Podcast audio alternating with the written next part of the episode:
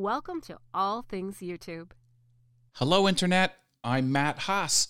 This episode is about Twitch. I know this is a YouTube podcast, but I want to talk about Twitch because a lot of people on YouTube also stream on Twitch.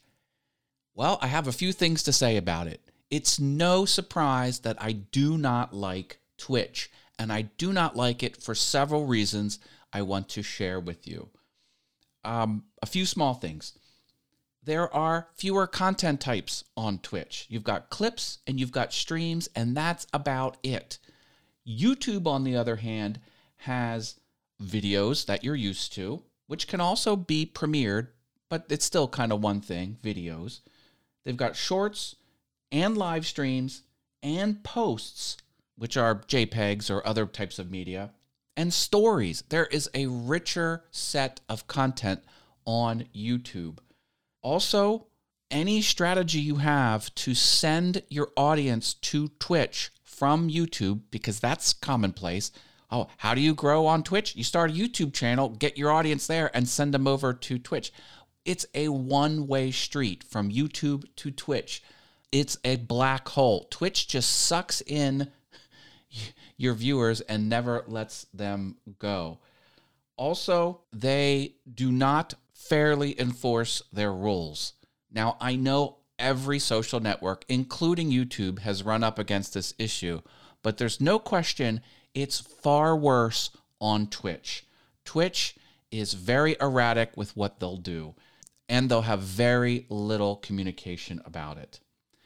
The big reason is there is no searchability on Twitch.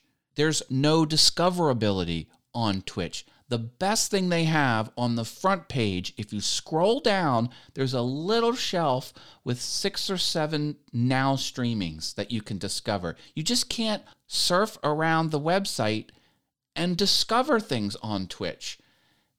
Also, here's the real kicker there's no innovation. There really hasn't been any big feature that Twitch has. And YouTube has been killing it. YouTube is going after these streamers and they are making the system much, much better. And it's more financially viable to be on YouTube.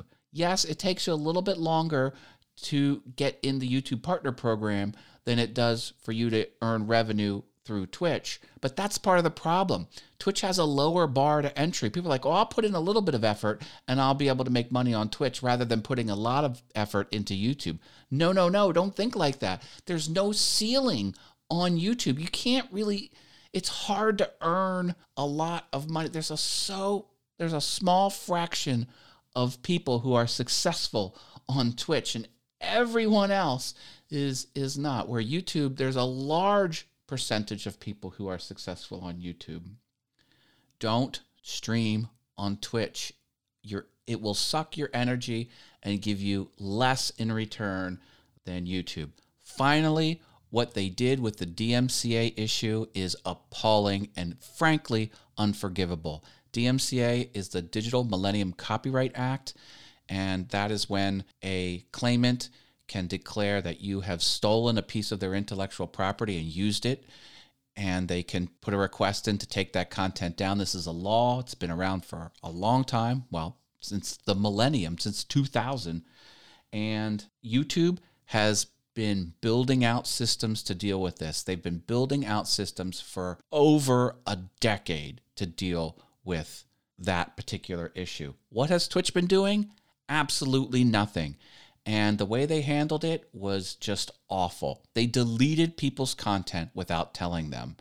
I don't think there could be a more egregious action done by a company than that.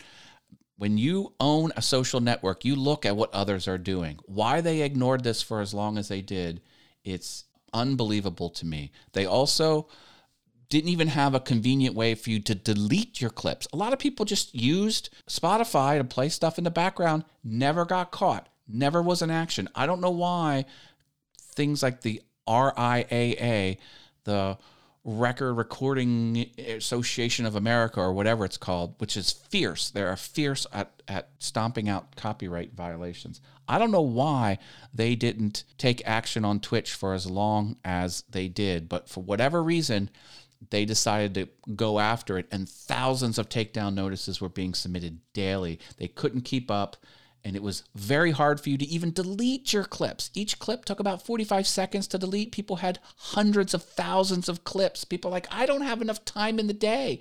There's not enough time in the week for me to, to delete all my clips.